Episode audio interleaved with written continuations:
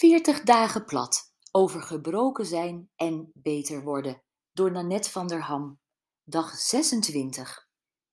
Twee weken geleden waren de bomen waar ik op uitkeek nog kaal. Nu lag er ineens een groene lentewaas over de natuur. Ik zuchtte en liet het los. Dit jaar zou ik het voorjaar voor een groot deel missen. Het was niet anders.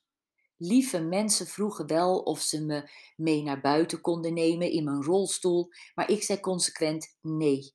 Het idee dat mijn botjes dan door het gehobbel over de stoepstenen door elkaar geschud zouden worden en zo mijn breuk alsnog kapot zou trillen, maakte dat ik me zo stil en rustig hield als een huismus.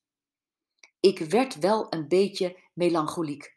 Of ik een volgende lente mee zou maken, was nog maar de vraag. Hoeveel lentes zouden mij nog gegeven zijn? Lag dat van tevoren vast?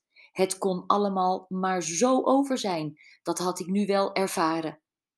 Hoe gelukkig ik eigenlijk was door slechts mijn bekken te breken, realiseerde ik mij vandaag toen ik het bericht las dat een fietser om het leven was gekomen toen hij op het fietspad omver werd gerend door een jongen. Het klonk als mijn ongeluk en dus dankte ik mijn engelen op mijn blote knieën dat ik leefde en met een vastberadenheid nog sterker dan gisteren besloot ik het leven te pakken en te leven alsof mijn leven ervan afhing.